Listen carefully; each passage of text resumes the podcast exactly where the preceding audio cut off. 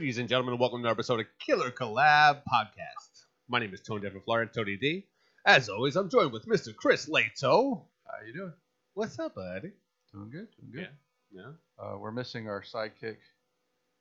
Yeah. You folks can't see, but there's a big uh, empty, Empty chair, chair. here. But you know, in between us. But you know, he's uh he's somewhere in our hearts. He's lame. That's what he is. he's got kids. Yeah. I don't know if they're sick or what, but is I think they're off of this week? school. Yeah, Really? they're- I think. I think yesterday was the last day of school. I don't know why they made them go on a Monday, but then they're off the rest of the week. Stupid. That's weird. I don't know. I don't know. I don't have kids, so I have no idea what school schedules are.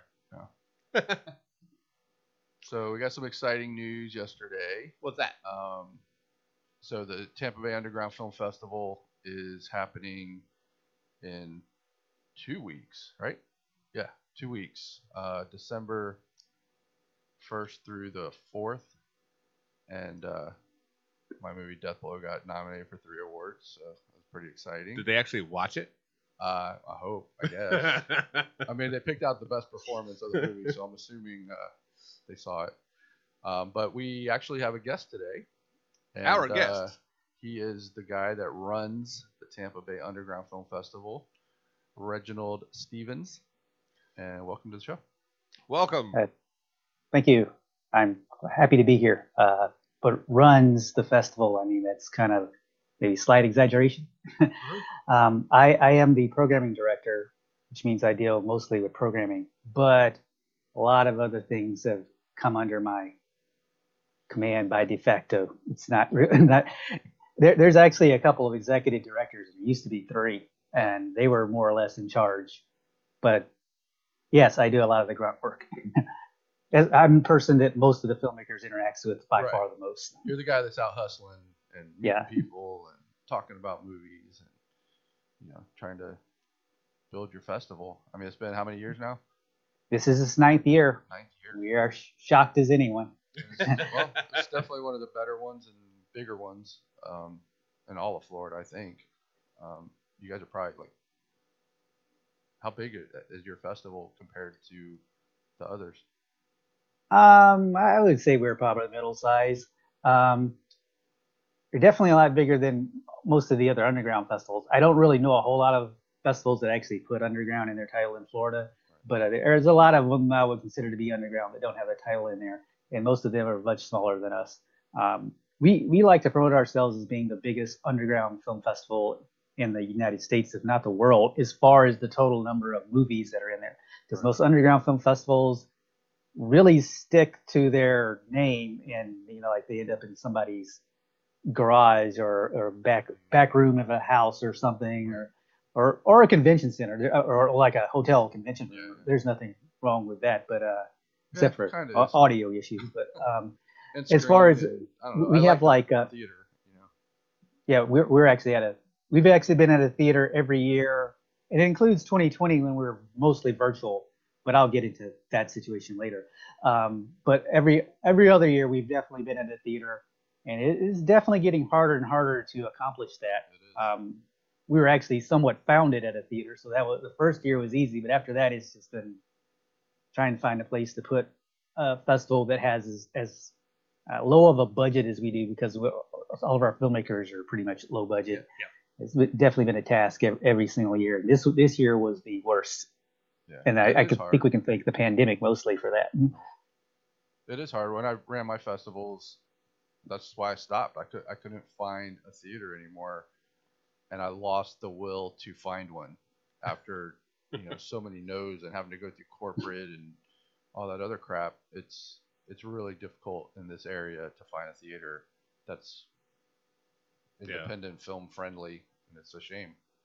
Uh, Yeah, we we're kind of nice forced ourselves into it because, uh, except for last year and a couple other years somewhere sprinkled in there, um, we basically started collecting submissions before we even knew that we had a venue, and then suddenly it's time to make selections and everything, and so at that point we have to find a venue.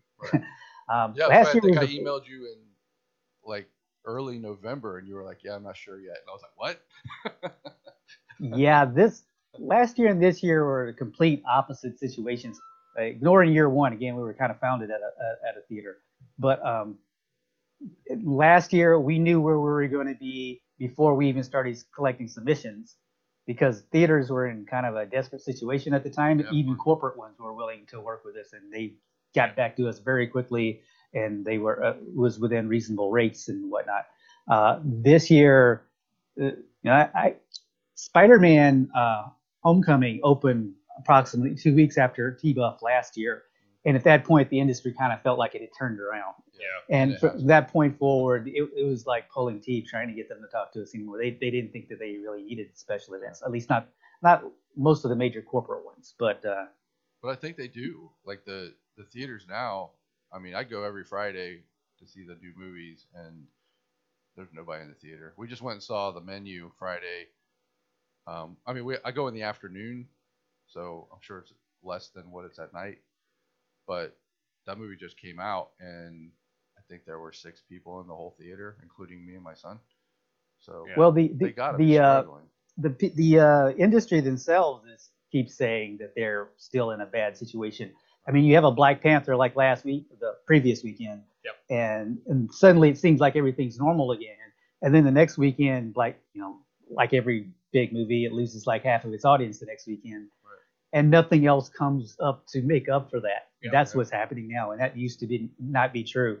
Like when the first Black Panther opened, it had I think three other movies that were over ten million dollars inclu- and this something opened against it the second weekend, and nothing really strong opened this past weekend against it. And there they it was basically the only thing that was in the market, and that that's been true pretty much the entire year. It would be like one huge movie, and then they would they would die for like weeks at a time. Yeah. So Like once a it's month. better it's better than last year and the year before, which is why I think they felt like they were back as far as like not working with film festivals as much anymore Right. but uh, it's definitely they they could definitely use more attendance in my opinion. Yeah, Yeah. Um. It seems like the the the theaters now, if it's not a big, you know, superhero bubblegum movie, nobody's going. Like it seems like, I mean, when's the last comedy that was on the big screen Mhm. that you can think of? I can't think of any comedies that came out. I mean, it's been Not, not not any that are like explicitly comedies. Because I mean, there's think stuff, all there's going, stuff.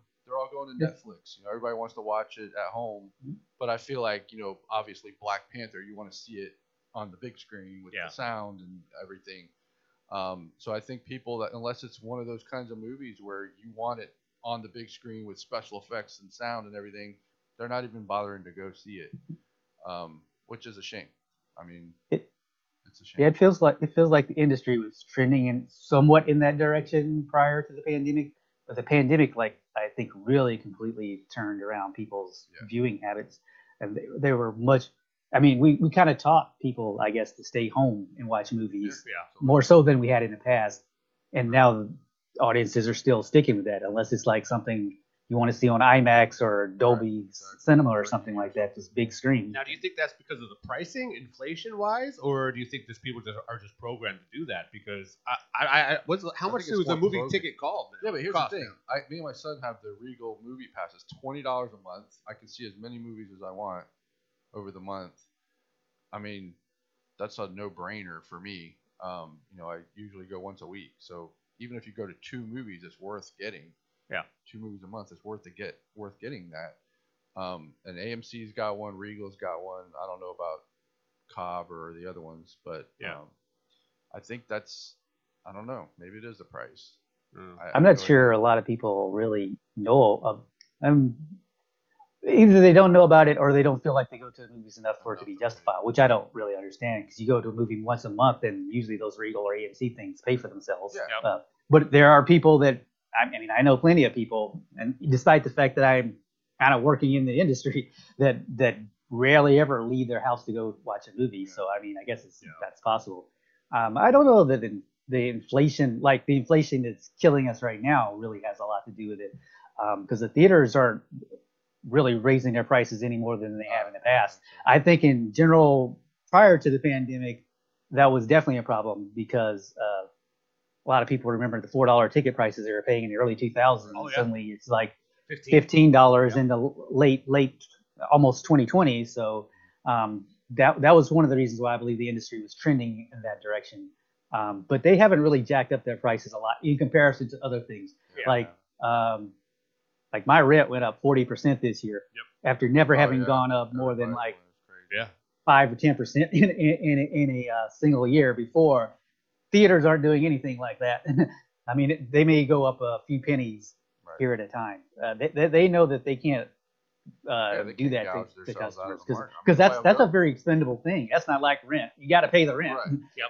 But It's something you but people will stop going to the movies if the ticket prices get too high. So they, they aren't doing that to any to that extent. And I think that if they do go up, there, you know, people will be like, well, I can either spend eighteen dollars and go to this one movie, or spend it on a month of Netflix and watch a thousand movies. You know, what I mean, Right. Like it, it doesn't make sense for them to go up in price.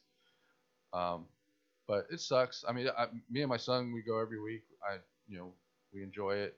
Um, I love going to the movies. It's my my passion, I guess. I mean, I love seeing the new movies at the theater, and um, you know, obviously I watch stuff at home too, but Yeah. I love going to the movies. Like it's fun for me. Yeah.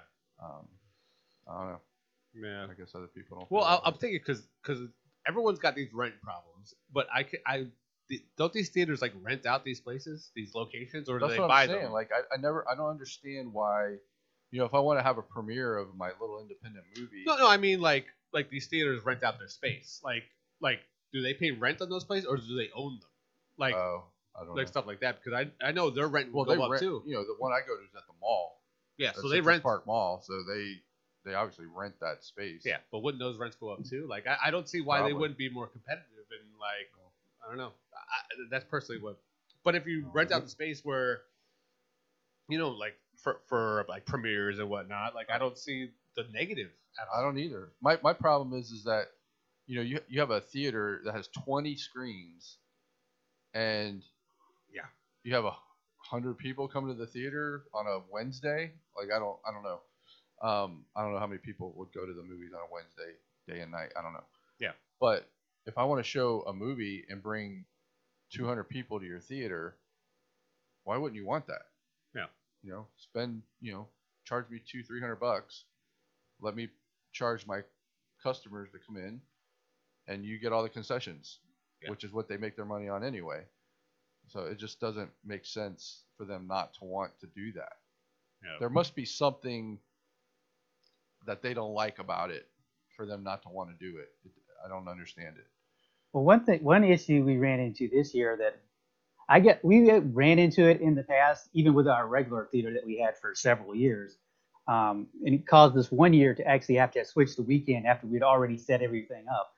Um, is that the distributors have a lot of power as far as the, the auditoriums are concerned. They will uh, sometimes force theaters to keep movies, or else they won't give them the next movie or something like that. Um, and so, even though, let's say, I don't know what what came out like a two months ago, Smile or something like that. I mean, it's been out for a long period of time, um, and probably is not doing very well on a per show basis. But the the distributor might tell the the theaters you have to keep playing Smile, even though it's only doing two or three people, because we won't give you the next movie.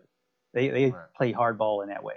Um, I would say this year it got much worse, and maybe because T Buff was trapped between um, Black Panther and Avatar, the, the, the sequels to those movies. Um, Black Panther uh, in Disney is Lord, obviously, and Yeah. they basically said you got to keep this number of shows all the way until Avatar opens. Um, last year there wasn't really that issue because there was nothing that significant that opened before T Buff. Right. Even though that's three weeks before T Buff, it still seems to have had some effect because we were told by one of the theaters outright that that was what was happening, even though they had, uh, I believe that was a 14 plex. they had 14 auditoriums, and they like- So Their- their business was not great, so-? Like, come on.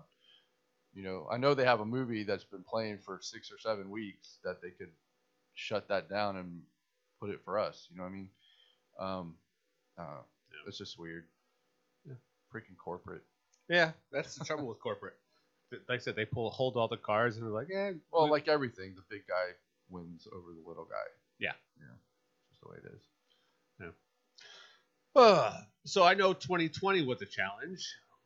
How was uh how did you guys evolve in making the T buff of 2020 during the pandemic? That would almost require me to go back to probably more of the beginning of T Buff to explain how we ended up where we were in 2020. Um, I don't know if you want me to go into that or whatever, Of but uh, course. Mhm. Whatever you want to talk about. Yeah. Okay. So because this is how all, all- everything evolved into what we, what it is now. So that, that going back to the beginning is uh, something that everyone's got to do, right? Mhm. Um, so, see, T-Buff's foundings were at Seminole, uh, which is the suburb of St. Petersburg, very elderly suburb, one of the oldest suburbs in uh, probably the entire country. Um, but it had a little theater that used to be an AMC theater. When I first started working there, um, I'm actually from I'm from from Alabama, but I've lived in Tampa for a very long time. Um, I've never lived in Seminole. It was just some happenstance involving a woman. That's a long story. That I ended up working at Seminole about over 20 years ago, and at the time they were run by AMC. Um, and eventually AMC abandoned the theater, and it became a little independent uh, theater owned by a couple of guys here and there. Um, but at the time that I originally started working there, there were several people there working with me who were uh, interested in being in the film industry themselves. They're all pretty young, so they weren't. I mean, you're also you're in Seminole, so where what are you going to do there? but um, like someone wanted to be actors and someone wanted to be composers and filmmakers and whatnot. And eventually, uh, one of them got really serious about it. His name's Stephen McKendry, and he went to film school. He graduated. He started doing commercials and uh, uh, wedding videos, music videos, infomercials, that sort of thing to pay the rent. But you know that wasn't any of our passion to to do that, obviously. And we stayed friends for years after that. And Eventually, one day he came up to me and said, like, you, you wanted to be a writer, which has always been my thing. I, I never really wanted to be a producer or whatever it is. I'm with T Buff here, um, but I always wanted to be a writer.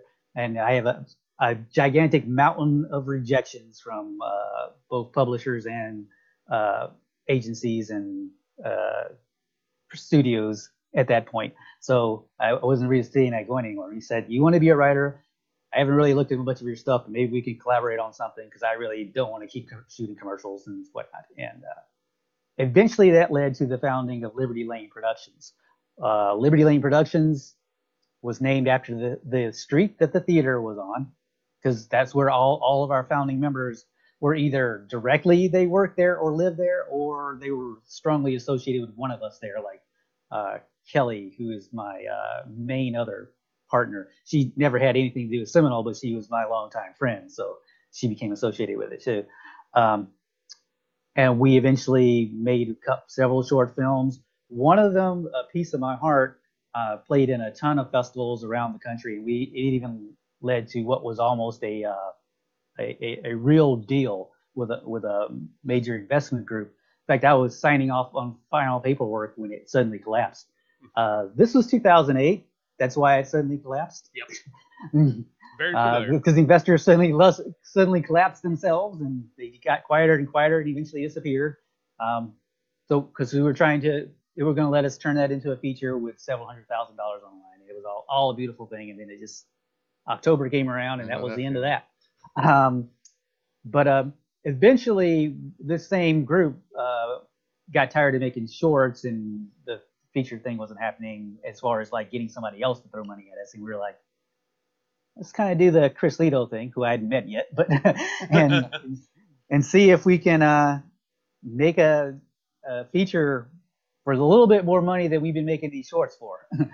um, and we definitely knew it was going to be a horror film because that I, I'm my day job at the time was as a research director at a TV station. So research was the thing that I did in almost every aspect of my life, and I knew that horror films have built-in audiences and are by far the most likely to make money even if it doesn't have anybody famous in it uh, Yes. as far as turning a profit um, so that's what we're going to do even though up to that point we hadn't done any horror although that was steven's favorite genre so it's kind of surprising in some sense that we hadn't done one up to that point but it's not something i've written a lot which was kind of was kind of the problem being the main writer in the group yes. if you don't. so I eventually uh, basically wrote a horror movie with the uh, resources that we had at the time, uh, which included a whole bunch of kids because we were actually working with Seminole High School on it. Um, so it was a going to be a little low budget independent horror film.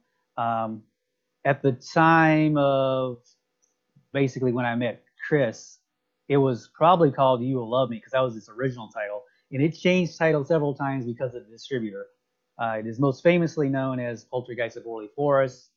On Netflix, for a while, it was known as American Poltergeist 2, which is odd because there was no sequel. But that's, That's what I saw it as. that's the uh, that's the kind of the way some distributors do things. They, you know, like there was another American Poltergeist, and they would trying to like jump on and its uh, uh it, its success, I suppose. Even though it wasn't, I don't think it was as successful as our movie, so I don't really know, understand that thing. But anyway, um, as you've already guessed from what I just said, that movie became far more successful than any of us could have imagined it, it being, especially for the amount of money that we put in it. And, and the, I mean, we had one person in the movie who at the time was not in any way famous, but he eventually went on to be in Ant Man and a couple other prominent films eh, with important parts, not like just a background character. Um, Ant Man was actually released almost exactly the same time as Poltergeist of Borley Forest was. It's, although Ant Man was released in theaters and Poltergeist of Borley Forest was a home video thing. But um, so that those things were going on almost simultaneously. So anyway, uh, it eventually made its way into Walmart stores and Amazon. Like not like you put it on Amazon, but like the distributor puts it on Amazon. Um, so it's more heightened as far as its marketing is concerned. And uh, that success because we had a huge, huge community behind the film. I mean, there was like 70 something people involved with it, um, and they were all highly enthusiastic promoters of it. So it was it was kind of shocking. You go into Walmart and initially it was there, and like a couple days later, it was all gone. And Walmart didn't even know what to make of that. it was it was pretty shocking because we were told initially we were not getting into Redbox, we were not getting in Netflix. I mean, it could happen, they said, but it you- you'd have to be quite successful. And next thing then I know, I'm having a conversation with our uh, sales agent about the fact that it was going to be on Redbox soon. Um, and that's where things really got out of control.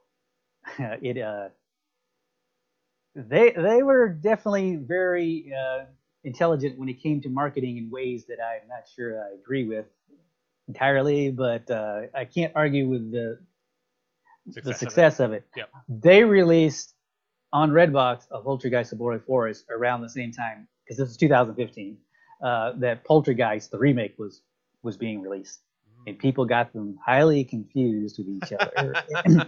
Genius. And the next thing I know, that that very actor who is Ant Man sent me a, text saying, "Hey, have you looked at the Redbox top ten lately? We're in it." And I'm like, "How is that possible?" and I looked at it, and there we were, like right in the middle of uh, Will Smith movies and the Avengers 2 and stuff like that. It's just like, how is that even remotely possible? And again, I just explained to you how apparently how it is possible. So, Yeah. um, and from that point, uh, Netflix took notice of it and they put it on their thing. And next thing you know, uh, I mean, it was a pretty both famous and infamous movie. I don't know how much hate mail I got from people who are like, I paid one dollar at Redbox and thought I was getting this other movie. um, so One dollar. it it did turn a substantial profit, uh, especially relative to what we had going for it at, at the beginning. Uh, we thought for sure we were gonna just lose a bunch of money on our credit cards or whatever. Um, and you know, I could get into a long conversation as to why Liberty Lane Productions has not really followed up on that, but it did lead to success for some other people. Like Steven just, uh, I'm not sure if he's still shooting it now, but he just shot another feature with another uh, production team, um, and he's pretty fairly successful in what he does um, in general. And one of our producer, who had just graduated from college at the time, ended up turning that into a uh, uh, producer job at one of, at a the Home Shopping Network, I believe it is the one one in Clearwater Yep. Uh, at the time. So a lot of people went on took that took that uh, success that we had and turned it into a bigger career. Um, me, not so much. Uh, even though I was the primary catalyst behind the whole thing, because it was almost too successful for its own good, and I was having great difficulty coming up with a follow-up concept uh, that I felt like would not fail, because the whole thing just seemed like serendipity Like it did, Oh, it yeah. didn't, it did not seem like something that we could replicate, and I didn't want the second one to fail. Sometimes So, you catch lightning I- in a bottle, right?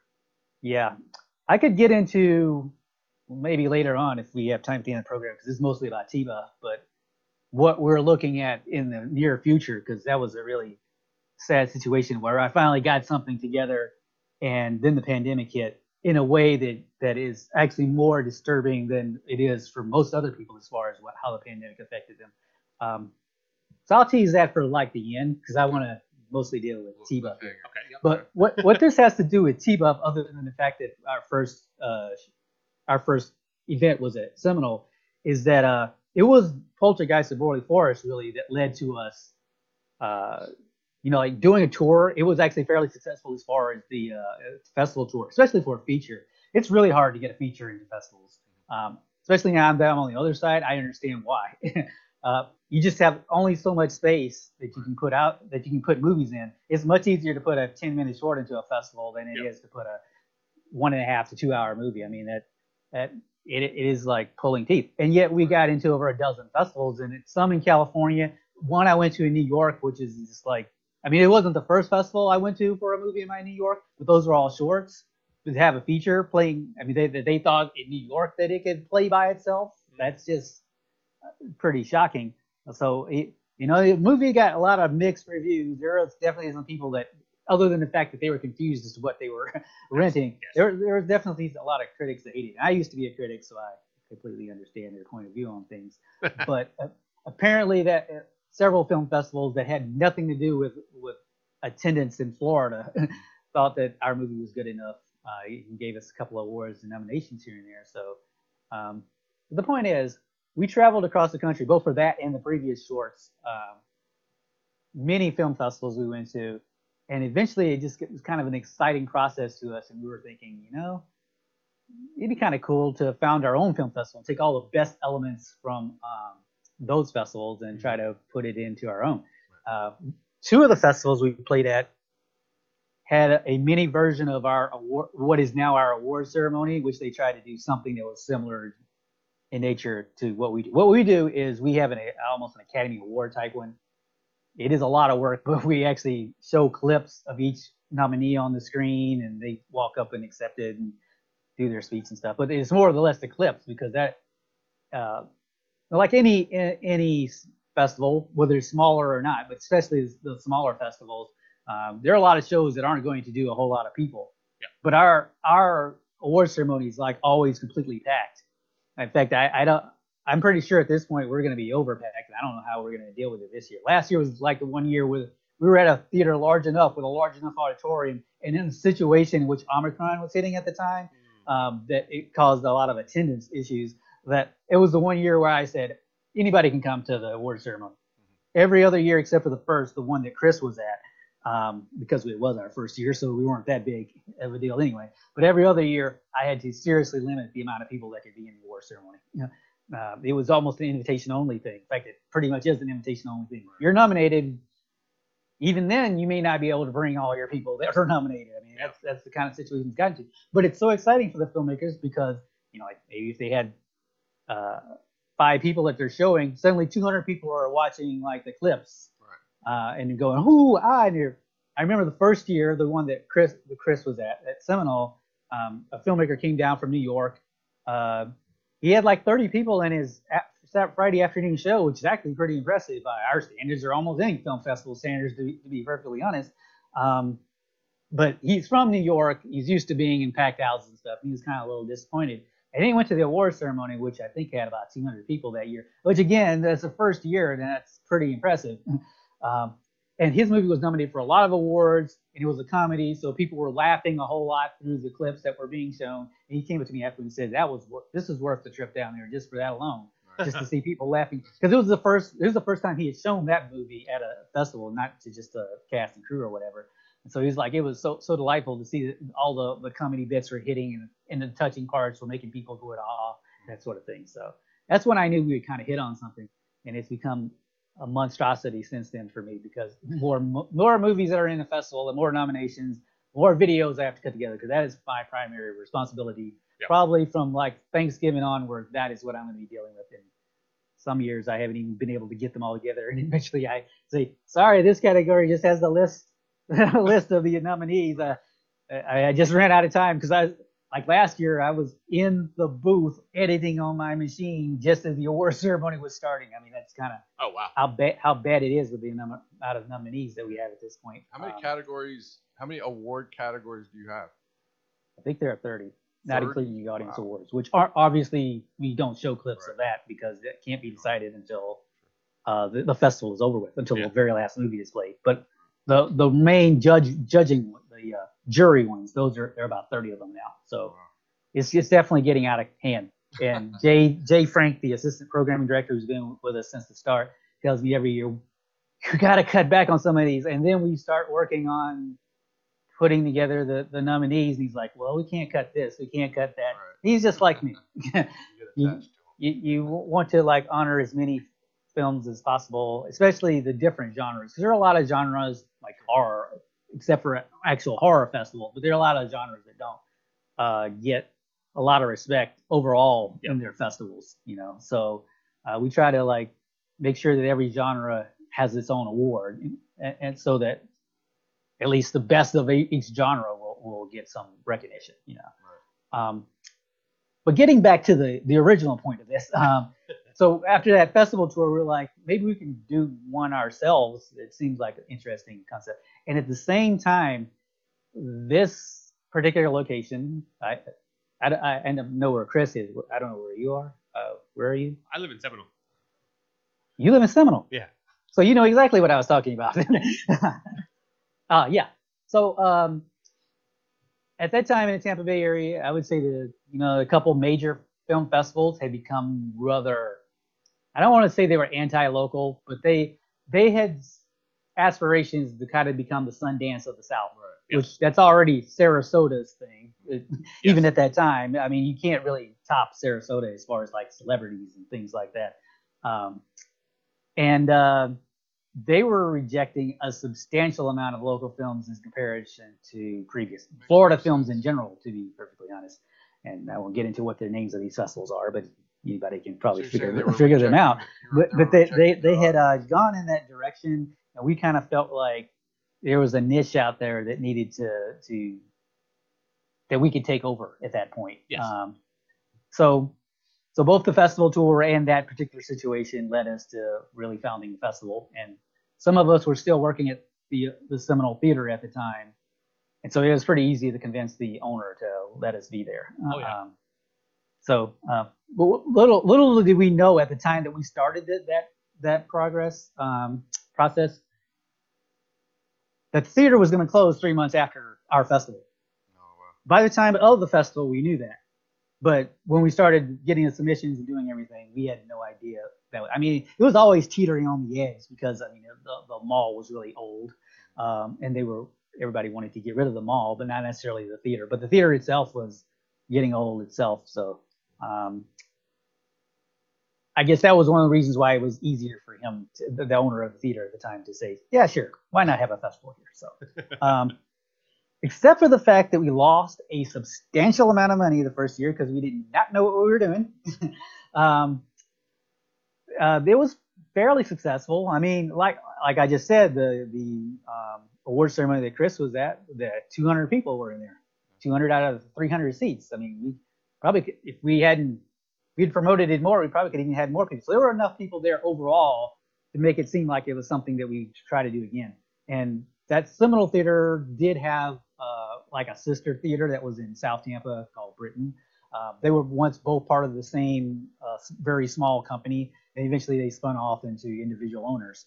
Uh, so that the Britton Theater did not close at the same time as the Seminole did, and uh, the the owner of Seminole, I, I guess he liked me enough after the theater closed to get me in contact with the owner of Britton at the time, and they were say they say we were like sure, we'll definitely do this, and that's where we were for quite a few years after that. Um, but that situation became somewhat, somewhat tenuous because in the beginning, this 2015 was the first year they were there. 2014 was the Seminole year. 2015 was the first year we were at Britton.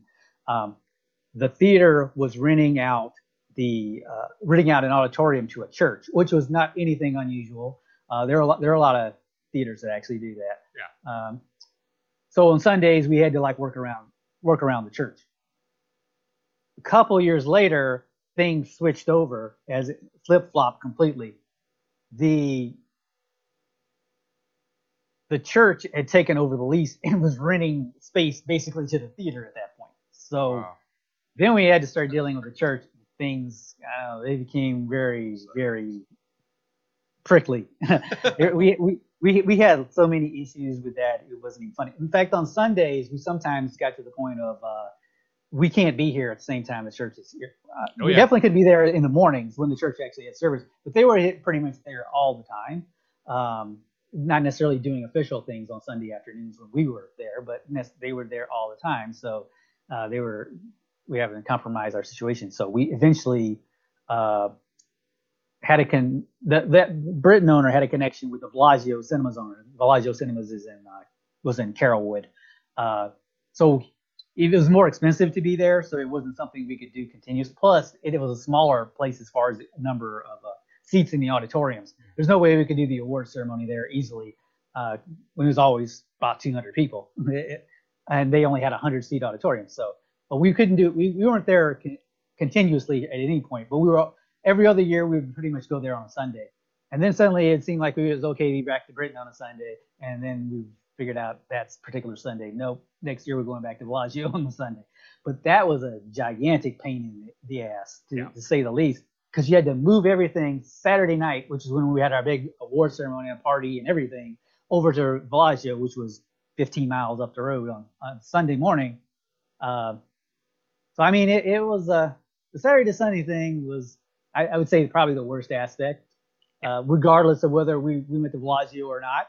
Because if we didn't go to Bellagio, then the church made us move everything uh, over into a corner or hide it in closets or stuff, and so we had to get it all back out again. So, um, but other than that, I mean, we we finally figured out what we were doing. So from 2015 to 2019, the festival steadily grew uh, every single year, uh, including more and more movies, which was getting out of hand. We got to up to 250 by 2019. It was just ridiculous. The vast majority of them are obviously short films because you can't have much more than uh, 20 to 25 features. is About the most you can probably have with our two auditoriums that we have every Yeah. every year.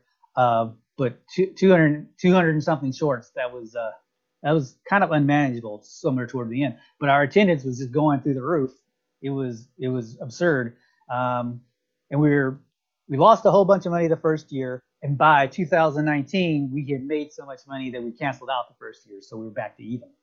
Um, and it, it's not a profit situation. Uh, we're not trying to turn a profit by any means. Uh, we're just, uh, but we're not trying to lose money either because Yes. that's not good. And so we're, we're definitely glad to be back to even by that point. Um, and we felt like we were kind of a community asset. You know, I've gotten rather tired of dealing with this every single year.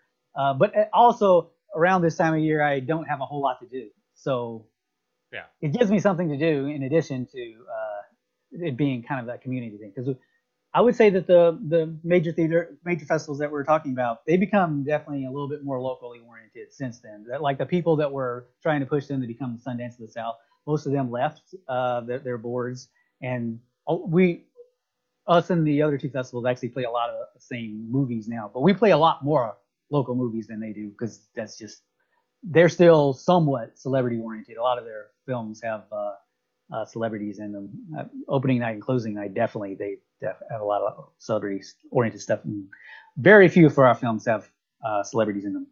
This year, our opening night feature actually does have two well known celebrities, uh, Eric Roberts and Michael Paré.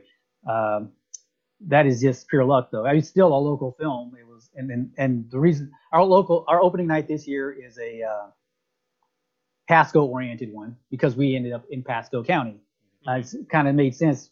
The Thursday night that we were going to be there, it's just a weeknight. It's kind of hard to get people there anyway unless you have some highly enthusiastic premiere going on. Um, so we decided to make all of our, our opening night films uh, Pasco oriented. Um, how we got to that point, because you're asking me about the pandemic. So when the pandemic hit, um, you know, T-Buff takes place every December.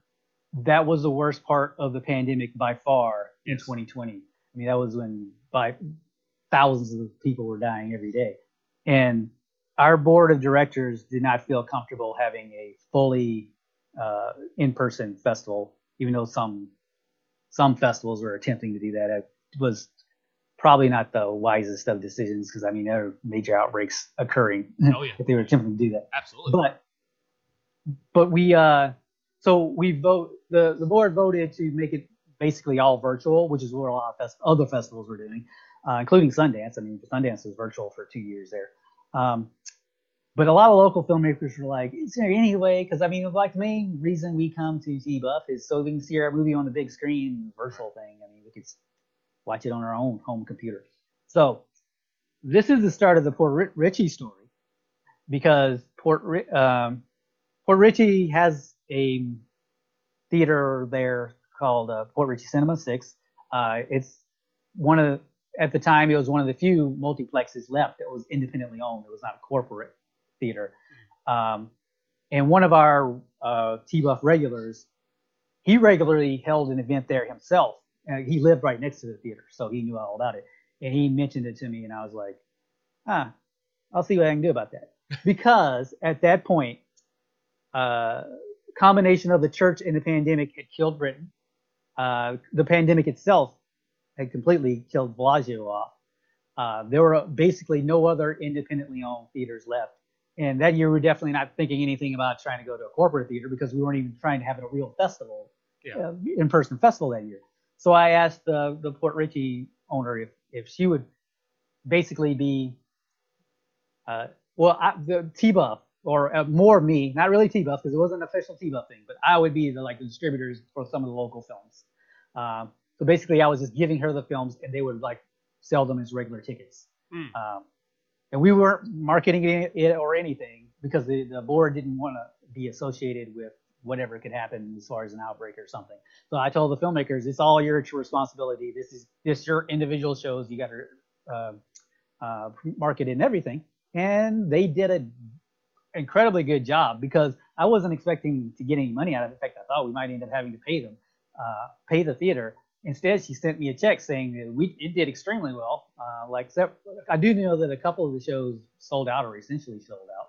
Uh, they were world premieres and really excited filmmakers who were able to like get their people out there. So that kind of taught us a lesson about the, the local, the marketing from the filmmakers themselves. You know, we do a lot of marketing like this, like what I'm doing right now. I mean, nothing is stronger than the filmmakers who can whip their people Right. into showing up more than anything else. So, um, it, the one cool thing about the virtual one, though, uh, the virtual aspect of it, we did like the award ceremony virtually. So uh, most years, it's rare that like, a, especially an acting person, We usually we only have like one acting person, maybe accept in person.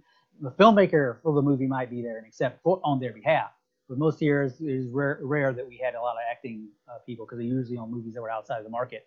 Um, that year, every single acting person accepted because it was virtual. They were all Yeah. home sitting there on their computer. So um, we had a lot of banter, like Q and A's. Every single movie had a Q and A, including the ones that were from Japan and Australia and stuff like that. Oh, yeah. That was like what we thought was by far the coolest thing about virtual.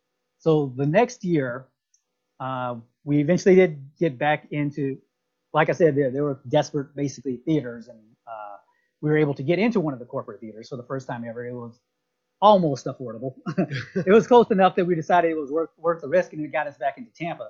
Um, but we decided to keep some of the virtual aspect to it because, for one thing, Omicron hit basically a week before the festival.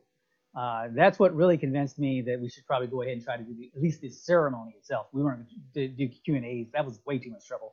Q and A's for in, individual movies. But as far as the awards ceremony, it, it became obvious to me once I knew who the winners were that like maybe 10 of the 30 were going to be there. Yeah. And usually we have like 25 or so of the 30 that, that are there.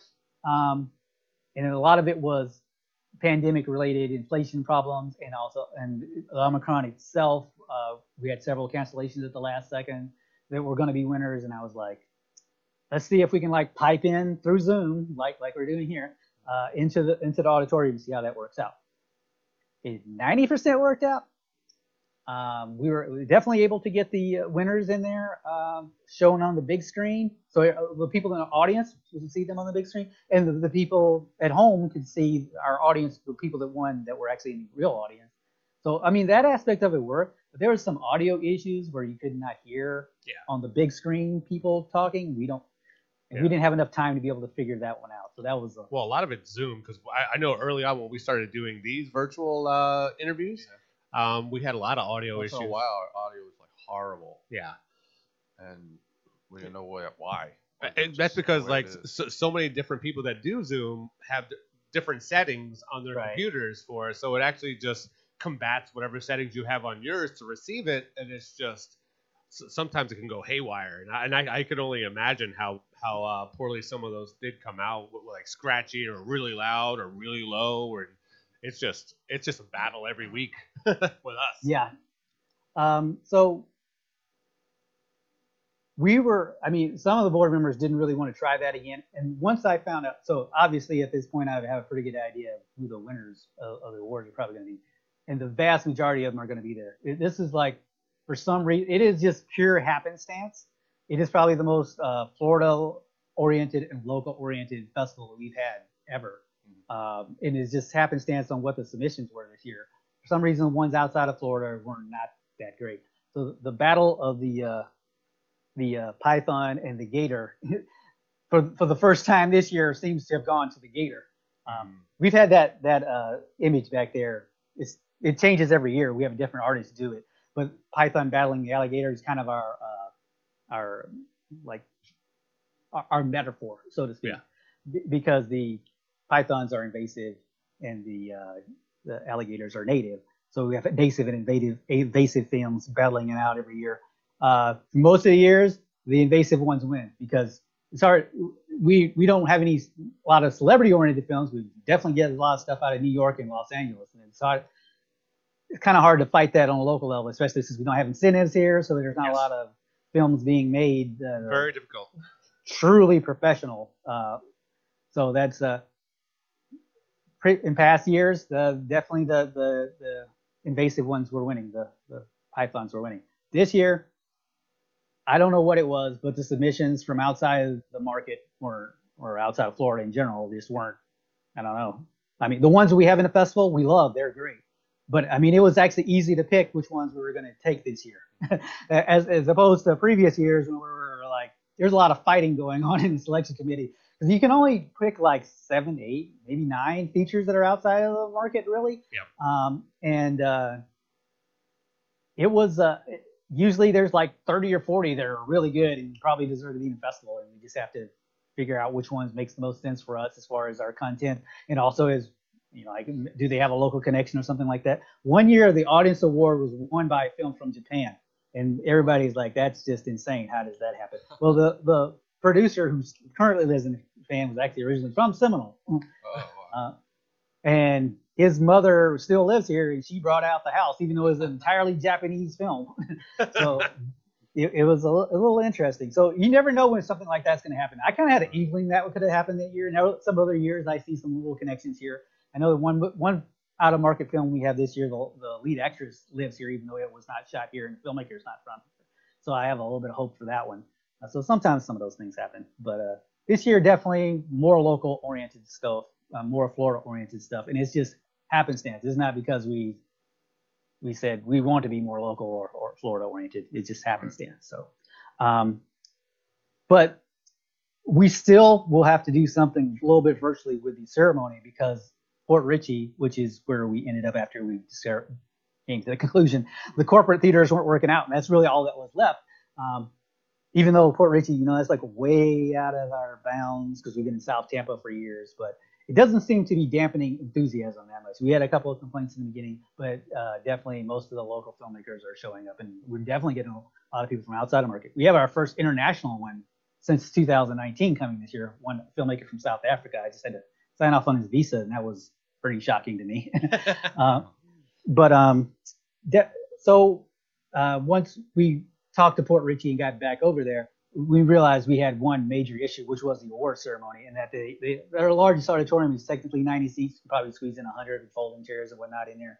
Uh, and like I said, last year was the lowest. Uh, even though we allowed anybody to come, last year was like the lowest attended ceremony ever at 150 people. Um, most years I have to really clamp down and be like, only you can only bring three people, you only bring two people or whatever. Uh, a hundred is not going to get it. Yeah. uh, so we're actually having to simulcast the the um, award ceremony across two auditoriums. Uh, so that requires us to use Zoom because if somebody accepts in one auditorium, it's not just a matter of the videos. That's easy to do. You Just have the guy videos in both. and then run across to the other theater and do another acceptance. Yeah. yeah, we thought we we thought about that. We, we're actually still going to have plenty of logistical problems to begin with, assuming we can get the uh, audio to work right this time around. But um, yeah, that's what we're going to have to do. It's two auditoriums. The videos play in both, and we shut down the videos in one auditorium when somebody wins in that auditorium, so they can do the acceptance speech and not have recursion Right, right. occur. Uh, Mm. but um, we do have to pay attention to who is going into what auditorium as far as where the awards themselves will be. so it is a lot of logistical problems, but um, the, the, Zoom aspect is a little scary. We definitely have to work on that next week when we really get into the deep weeds of trying to put together this festival. I mean, I mean, deep weeds right now. I've been sleeping like four hours, average of four hours a night for the last two weeks or so, and it's gonna get worse. Yep. especially especially next week. I'm taking the entire week off of work. I'm going to be in Port Richey vast majority of the time, testing a lot of stuff, making sure we don't have audio issues and whatnot. So it's uh definitely coming together. But I'm as usual. There are lots of lots of problems popping up, and I'm not getting much sleep. Well, I'm Um, certainly looking forward to it. Um, Absolutely. We're Yeah. excited. Our whole team's excited to go. Um, yeah, I I was telling Tony before the show, I was like, I think the last movie that I put in there was Die Die Delta Pi. Um, and I, I remember the name of that movie now. So me, Have Sean, your own movie? me, Sean, um, my girlfriend at the time, and Bob Glazier were there to represent. And we walk in the theater before the movie that was playing before ours was called L.A. Slasher, and the theater was packed. Like there was no seats. So there was a, a few seats in the very back row. So we went and sat there and watched like probably the last 20 minutes of the movie. And I'm looking at Sean like, man, we're gonna have a lot of people, you know, watching Delta Pi. We were all excited, right? So as soon as LA Slasher finished, every single person in the whole theater left. and we were the only four left in the theater. We were just kind of like looking at each other like, oh my God, this is ridiculous. Like we were so sad. Um, but I don't know. It was cool seeing it on the big screen anyway. But it was yeah, funny. that that's year one for you. but I, I'll say in general that's somewhat true because I don't really see a lot of people sti sticking around for the second show or the third show or whatever. Yeah. Um, it, it people there largely support their own people. I mean Yeah, that that seems to be kind of unless you have a celebrity, and that was L.A. Slasher actually had no representation, Yeah, yeah. but but um, it starred what's her name Brooke Hogan, who was Yeah. from Seminole Mhm. or from the, from the. Treasure. Clearwater. Clearwater. Clear, Clear, Clear, Clearwater area. Um, and she actually regularly came to that theater when we were working there, when Oh, the, really? the, the, the, the founding board members were working there. She and her father and brother regularly came to that theater. Uh, so that really helped out on the marketing aspect. At the last minute, apparently she wasn't able. Uh, I, maybe she never really was going to come. I don't know. but at the last minute, she wasn't able to attend. But just the fact that you know, like there were famous people in there, including one that actually was from the area, I think that helped out that film a lot more than most of our non-represented films would because um, it's really hard to remember any film that had no representation whatsoever Mhm. that did a whole lot of numbers as far as a feature is concerned shorts yeah that happens all the time Sure. one of the, one of the more infamous situ well, not infamous so famous situations was five years ago a guy won the um uh, audience award for shorts that did not live here had no strong connections to the neighborhood or, or anything but he was in the block that was the number one block he was the number one selling block because there were a lot of local films in there and they pumped up the numbers high. And we thought that they were going to ding him because he had no. We thought the other films were probably going to ding him, but he, he made probably the best movie that has ever played at our festival, and they they weren't willing to do that. They all gave him fives. Every it's like hundred people in there, and they all gave him fives. And is the five out of five stars out of five stars, which is how we judge these things. Yep. Uh, so one of the few times ever that somebody non-local was able to. What movie was that? Do you remember? Emmanuel, that was his name. It was No, do you know what Emmanuel. the It was a sci- was? sci-fi movie. It was a. It was incredible production design. You, it was like Hollywood level, even though he made it for a few thousand dollars, just like all the rest of us have. Mm. Very. I don't- Don't know that we have anything like that this year, but we do have some. I probably should say something about the movies that we have this year. The the opening night film, uh, Beast, that um, the Beast comes at midnight, was uh, produced by Scott Sullivan, who's one of our T-Buff regulars, and Christopher Jackson's the director. Um, that was the one that has Re- Eric Roberts in it. Um, it's a werewolf movie. Uh, you can go to tbuff.org, by the way, to find out all, all of these movies. Link in the description. yeah. Um, and uh, the uh, there's several other, like I said, that was a Pasco County oriented night, so there's several others. It's actually an entire horror night. Uh, I don't know why, but like 90% of the Pasco horror. movies that we had, they were horror movies. Well, Uh, they're also it- the easiest, the, the cheapest to make too. Right. yeah, um, that that is true, but uh, I mean, the vast majority of our movies aren't horror movies, and they're all cheap, cheap and easy to make. I guess you, uh, Well, not easy, not I would easy. say easy. Um, but anyway, the, the entire night's kind of Pasco horror oriented, and then uh, we have uh, the usual various different types of movies. We have comedies, we have horror, we have uh, a sci-fi block, we have um, so many dramas I can't even think of all of them anymore. Um, one of our bigger uh, dramas is actually a feature from Stephanie Davis uh, called Home for Thanksgiving. A little bit late for that holiday, but that was just when T Buff was, so that's Yeah. going to be its festival premiere. Um, and uh, it's a sentimental thing dealing with a mother whose uh, husband just died, and uh, all of her uh, trying to get Thanksgiving together Yeah. for all of our uh, children and whatnot. Um, that's on Saturday, right before the awards ceremony, and it's nominated for quite a few awards. Uh, Beast is also nominated for a lot of awards. Uh, Eric Roberts was not one of them, unfortunately. We were trying to get him down here with a uh, with a nomination, I suppose, but that didn't work out.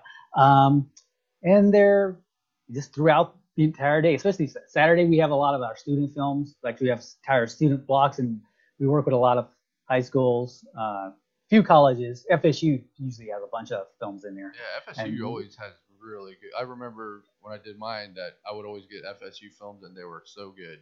Like the production was such a quality production. The stories were always kind of out there. I had I remember one uh, called Killer Cart. Do you remember that one about the grocery cart? That what I would say was probably in our top five, top top five or ten of movies Awesome. that we've had of all time. It was Oh, so And the wow. good. peop- It was hilarious. It was so funny. Um, but yeah, I, I always remembered the ones from FSU. They were always really good. And um, I had a girl. I, I can't remember the name of it. Um, she came down from Tallahassee, and her movie like swept everything. Like it was so good, it swept all the awards. Um, God, I can't remember the name of the movie, but it was really good.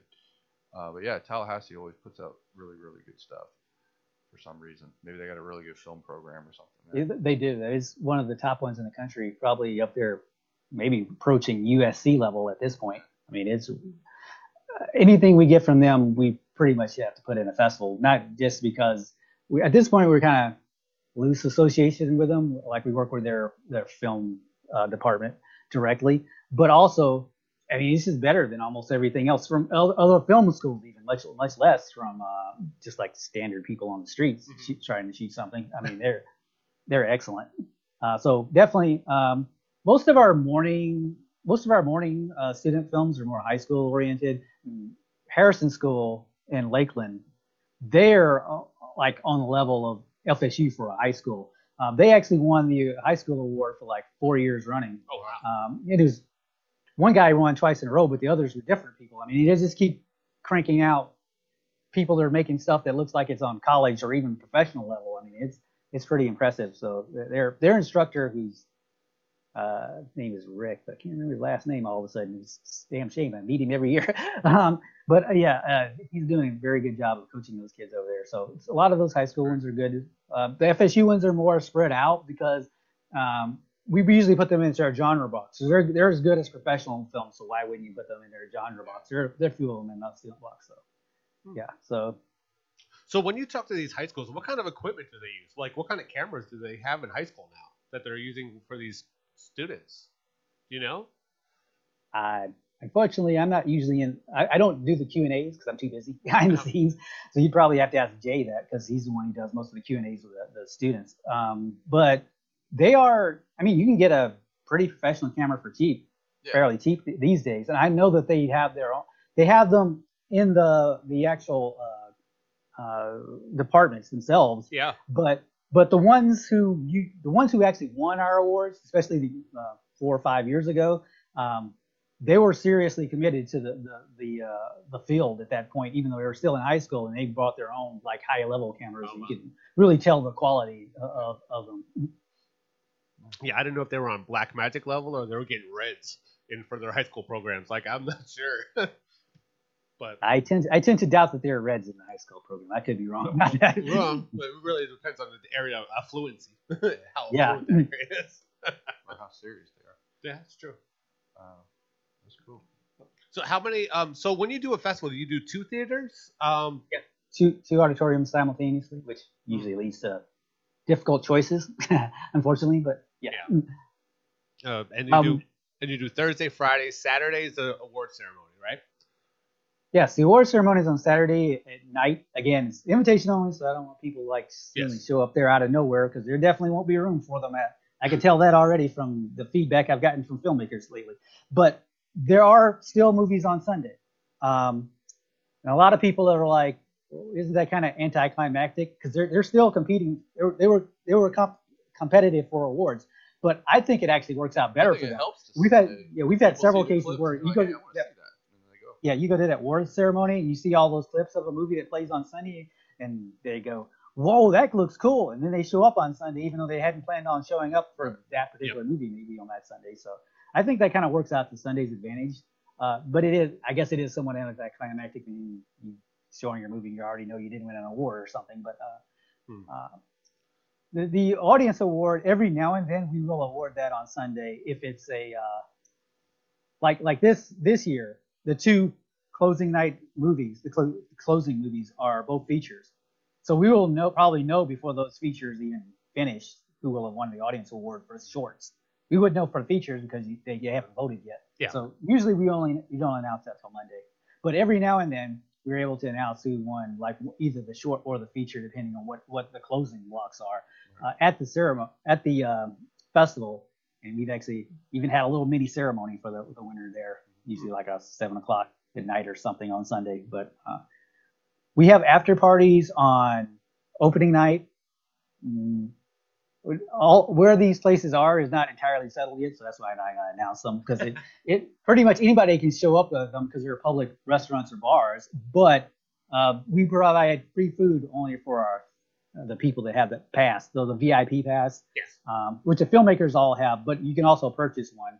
Um, I think it's 30 $35 this year. I don't remember what it is, but that allows you to be go to any of the after parties, attend any of these screenings. Um, but you should probably reserve your seats because again, the auditoriums are small, so if there's one that's going to sell out, you, might, you, you can go on to Eventive, which is the the ticket selling application that we're using this year that we also used last year, and we used it for our virtual festival two years ago. That's how we discovered that it existed.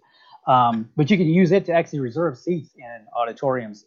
And we, Chris's, if Chris's was in the 50 seat auditorium that we might end up at, uh, he would be cl- approaching sold out. So that's like one. That's why you would want to reserve your seats. Yeah, Um, been pumping. I'm- but I- but I uh, think it's gonna- I think it's gonna- 10 tickets. I'm like, what? Yeah. So, I- yeah, I think it's going to be in the 100 seat auditorium, so you're probably not close to sold out. Um, uh, we haven't quite figured out where which ones are going to be, but that's why you would you, you would use your VIP pass to reserve uh, seats in addition to uh, just you can use it to walk in if there if there aren't sold out. Um, So you mean I'm gonna have more people watch it than Delta Pi? that is definitely true. That So as far as the number four. the numbers are already at least triple, I believe Delta Pi. So as far as I can remember. Um, so there's an after party on Thursday, uh, right after the opening night. There's only one show, that 7 p.m. show that has the Beast uh, that comes at midnight, among several shorts leading into it. Um, again, I'm not sure where that is. We'll announce that later. Um, Friday we have movies all day long, so we don't usually have a party because there's there's not enough staff to be able to manage that situation. we happen to be on the same department, same property as a couple of really nice uh, restaurant slash bar places. So we're actually trying to do something, and I was going to talk to Chris about that at some point uh, in the near future. As soon as my hospitality board members get back to me on it. So we're going to actually try to do something that's like a little before and after party for the movies that are playing that day that will probably be on that property. Um, uh, again, uh, that one we haven't well defined yet. So, but hopefully that that will end up working out.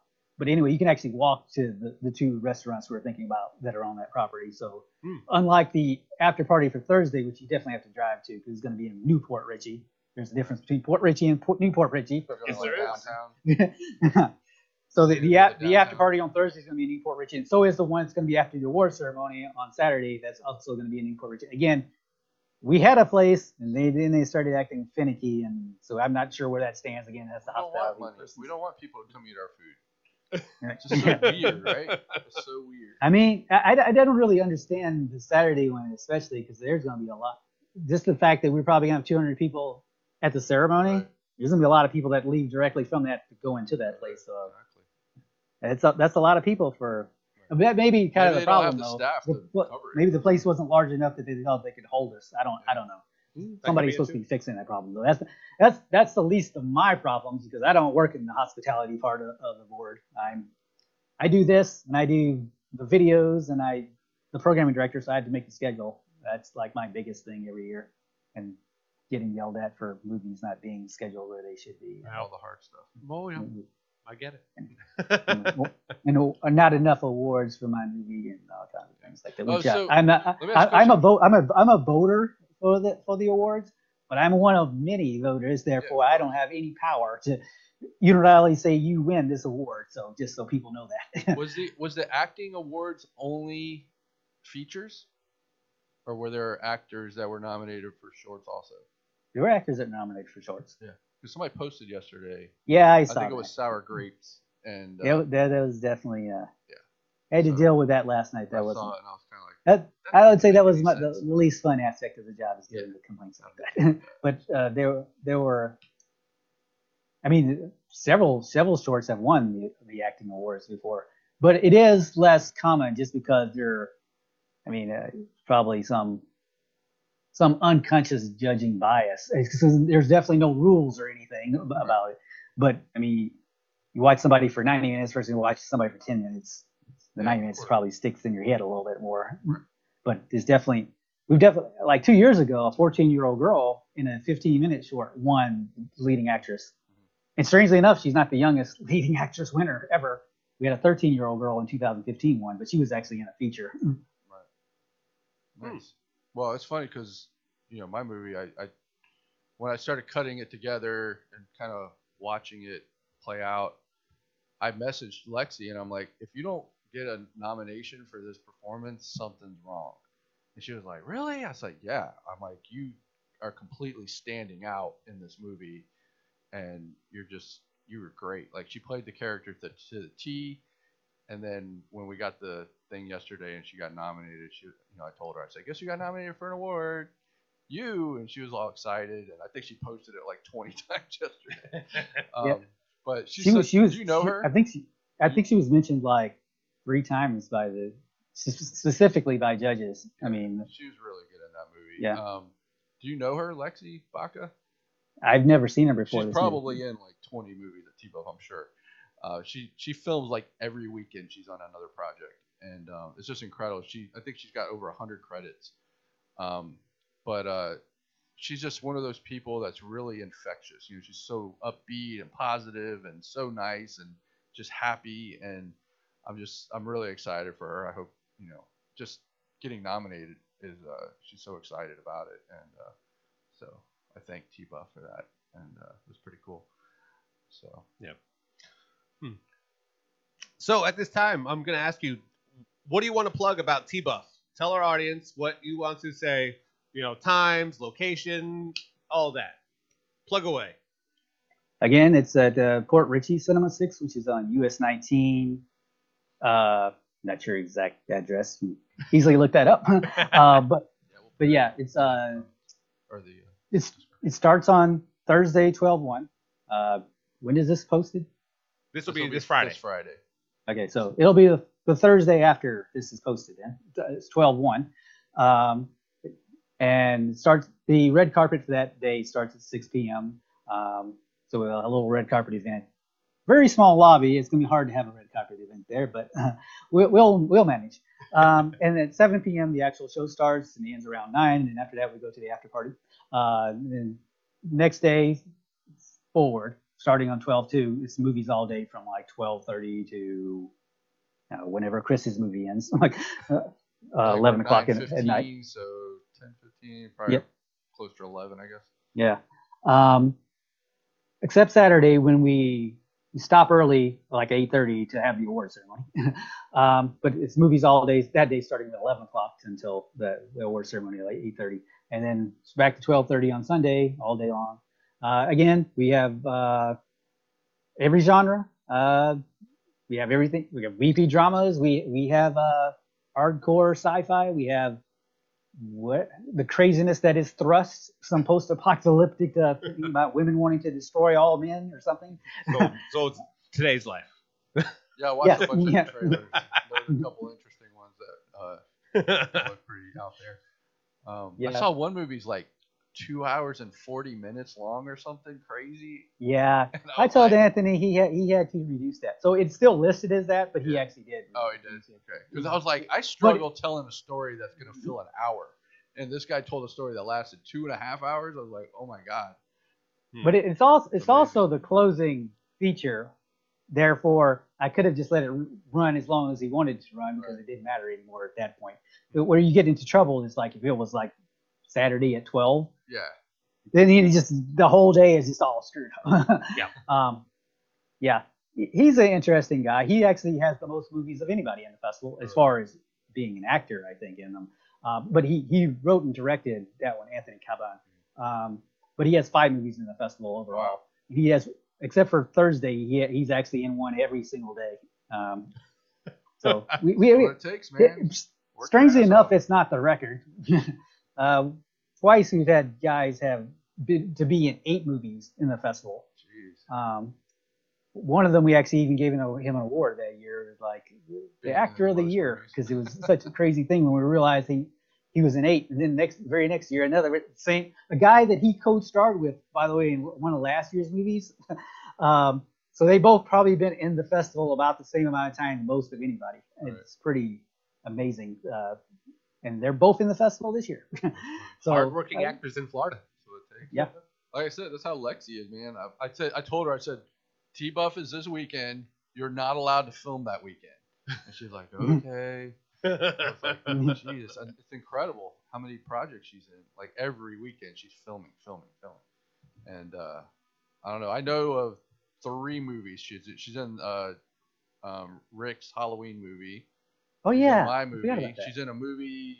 I think there's people on a raft or something in the middle of the ocean. I don't know, um, but I know she's in that movie. Um, so Birthday she's got to be in a couple more. You talking about birthday party? Um, hang on, let me find it. Yeah, I, think that's what you're talking about because that's the only one I remember where there's not there are not too many movies that were shot where people were sitting on the raft, but I didn't remember her being in that. But then again, you guys have to understand something.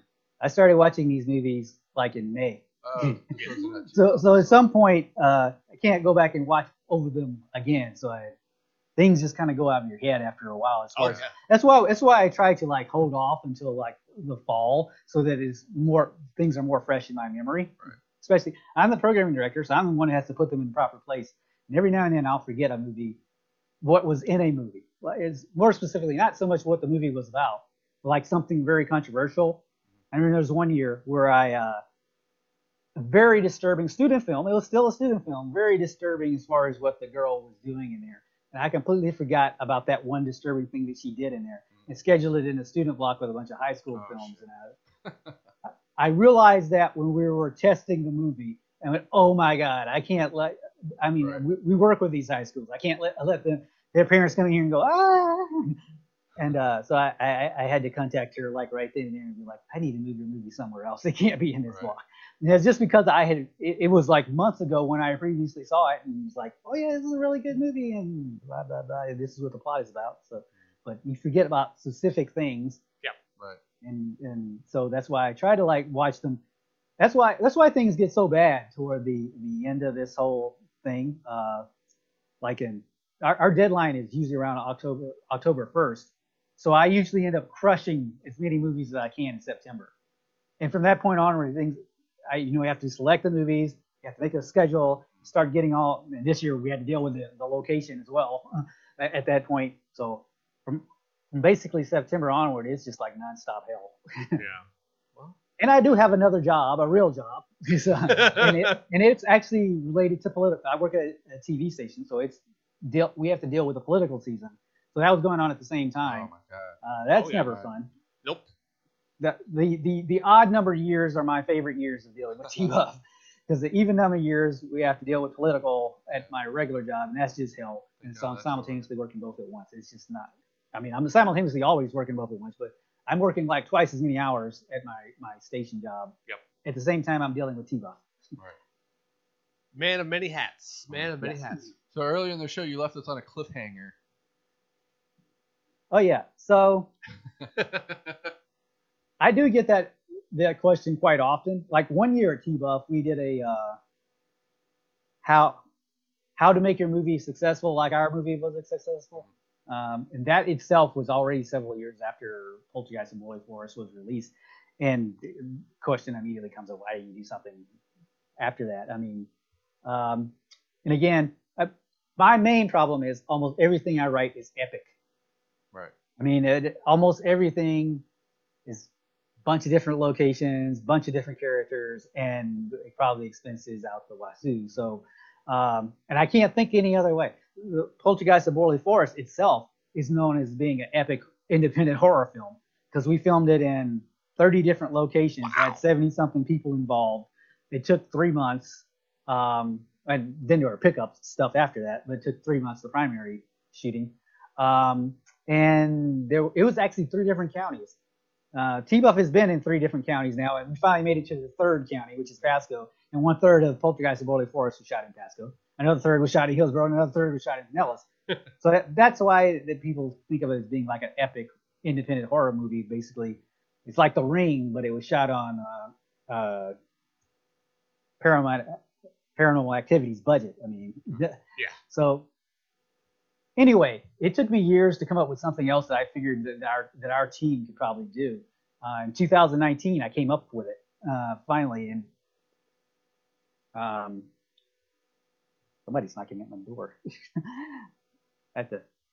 I'll check on that in a minute. But um, so many years. Uh, in 2019, I finally came up with something that was that seemed like it was a really good idea, you know. And I finally working on it at the same time as T-Buff. I actually managed to completely uh, finish a screenplay for the first, a full feature-length screenplay for the first time in, well, since I did that one like 10 years earlier. Um, later on, like in January, I think, maybe it's February, um, we got a bunch of us together from the old team and we did a read and everybody liked it and thought it was, I mean, it had a few issues there. I was going to work with on some of the other semi-writers that were part of part of the team. Um, but we were actually very much in strong consideration of uh, greenlighting it, and we started getting money together and whatnot. Um, this is again February 2020, basically, right? You know what happened shortly thereafter. Every every one of us knows what happened shortly thereafter. um, it really sidetracked the project. But things got much worse in this situation for me specifically than most other people that were sidetracked by the pandemic because um, my mother was one of the very first persons uh, in the pandemic to be infected and, and one of the first ones to die. and this was in March of 2020. Um, so obviously, I wasn't really in like the mood to, to, to deal with a, a project like this or any project really. And the world was shut down at that point too, as well. So, um, but it e- even gets even more prickly than that. Um, the main uh, concept of the movie was a mother. Uh, the, the, okay, so the protagonist has a mother and the whole thing, the whole concept get kicks off when her mother her mother dies. So in other words, that was the entire catalyst for everything that happens in the movie. And the whole movie, uh, I mean, it's a kind of a horror sci-fi sort of thing, uh, but there's a lot of intimate drama there, uh, especially dealing with the mother's death. And the the way that she dies, it in the beginning doesn't seem like it's suspicious, but it turns out to be something unusual. Um, and which is what happened with my own mother. Yeah. So I wrote that like two or three months before my mother died of what was at that point a mysterious illness. So I really didn't want anything to do with that project for a while. Yeah. Uh, so I didn't even I didn't even open it up the uh, open up the screenplay for like a year and a half. I didn't, it's just like something I figured I was just never going to work on again because it's, uh, it's like too intimately attached to me. So, Close to home, um, but then last summer, like one of one, there were a couple of movies that were somewhat the inspiration behind. I mean, there's a lot of personal stuff too, but a, couple of movies that really got me inspired to make to make to write that screenplay. And I watched them again, and I was like, suddenly, like my movies probably on this level. And I suddenly got fired up again, and I was able to open it up and read it again. And um, I won't I won't say the project is back on track, but I'm definitely more enthused about doing something about it. And maybe I don't know that I really want to dedicate it to my mother's memory because of Yeah. what happens in the movie is not something I Yeah. I, I was I was actually at the wondering if I was even going to mention to my mother I was making this movie because it's like something something that I don't, I don't think that she would really want to Right. Yes. uh, um, I don't know her son to be involved with it or something or something of that nature Yeah. because it's I'm Uh, glad Poltergeist of doesn't Borley Forest. was an extremely um I don't want to say kid friendly, but we worked with a high school, right? So it wasn't like we were going to do anything that was extremely controversial in the movie. Um, even though it was a horror film, but it was a supernatural horror film. It's like I said, it was kind of like the, the Ring in some sense. Yeah. Um, and that, there's nothing controversial in that, that movie whatsoever. Um, this one is definitely much different. There's a lot of mu- mu- controversial stuff in there. So, um, but at the same time, I mean, the connection to my mother is just so strange that uh, it would be almost impossible not to dedicate to her to some extent if we were to actually do, go ahead with the project. But anyway, I, I've been talking to Chris about that, and after this festival's over, Yeah, I'll probably be talking to him more about that. It's something maybe he could help with. Absolutely. Um, It's funny lot- 'cause, lot- lot- uh, when I was when I saw you at uh, Rick's thing, um, me and Rick were talking, and I was like, "When are you gonna make a feature? Like, you make all these shorts. Like, when are you gonna make?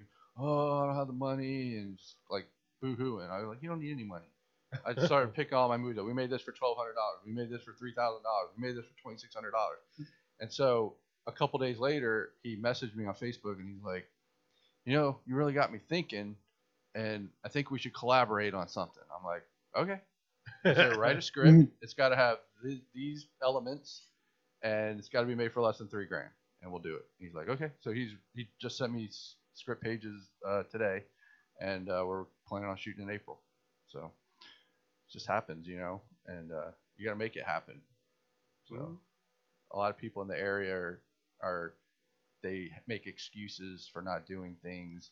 Well, It's like there's no excuse. Just do it. You know, what I mean? even if it sucks, just do it. Sucking at something is better than not doing anything. Um, you know, because you learn from that and get better from it. And you know, it's hard telling people that because they think everything has to have a hundred thousand dollar budget or a million dollar budget, and that's just not the case.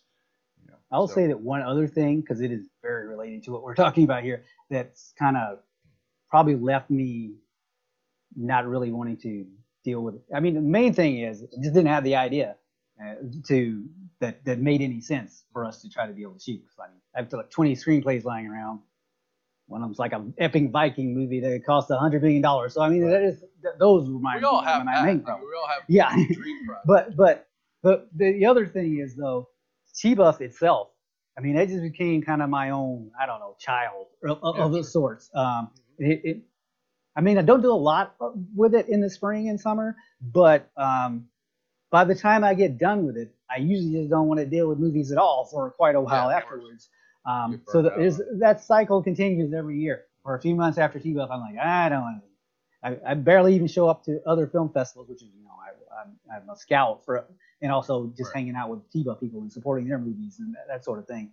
Um, but it, it's usually like not until March when when uh, the first major festival in the area comes around and I'm like, okay, I'm back into the movie business now.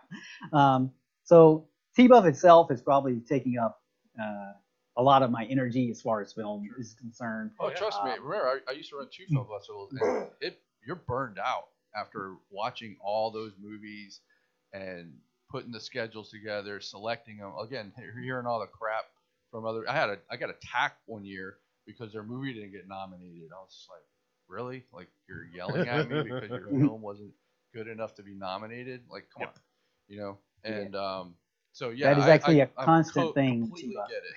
you know, and you're just burned out. Like you don't even want to watch movies anymore after the three months, you know, leading up to the to the show.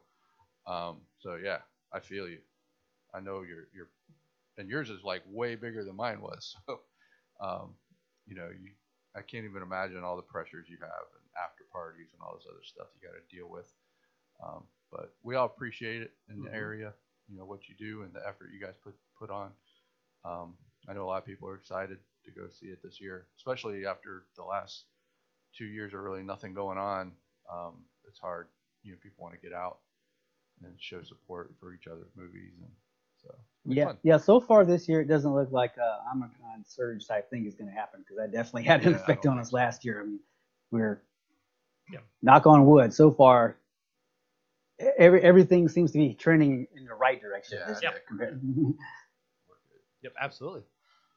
Well, thank you so much, Reggie, for joining us on Killer Collab Podcast. Thank you so much. Thank you for having me. Yeah, Absolutely. thanks for coming on. Ladies and gentlemen, Chris Lato, Tony D, and Reggie, thank you for T Buff, uh, representing T Buff on our show. Thank you so much. See you next week.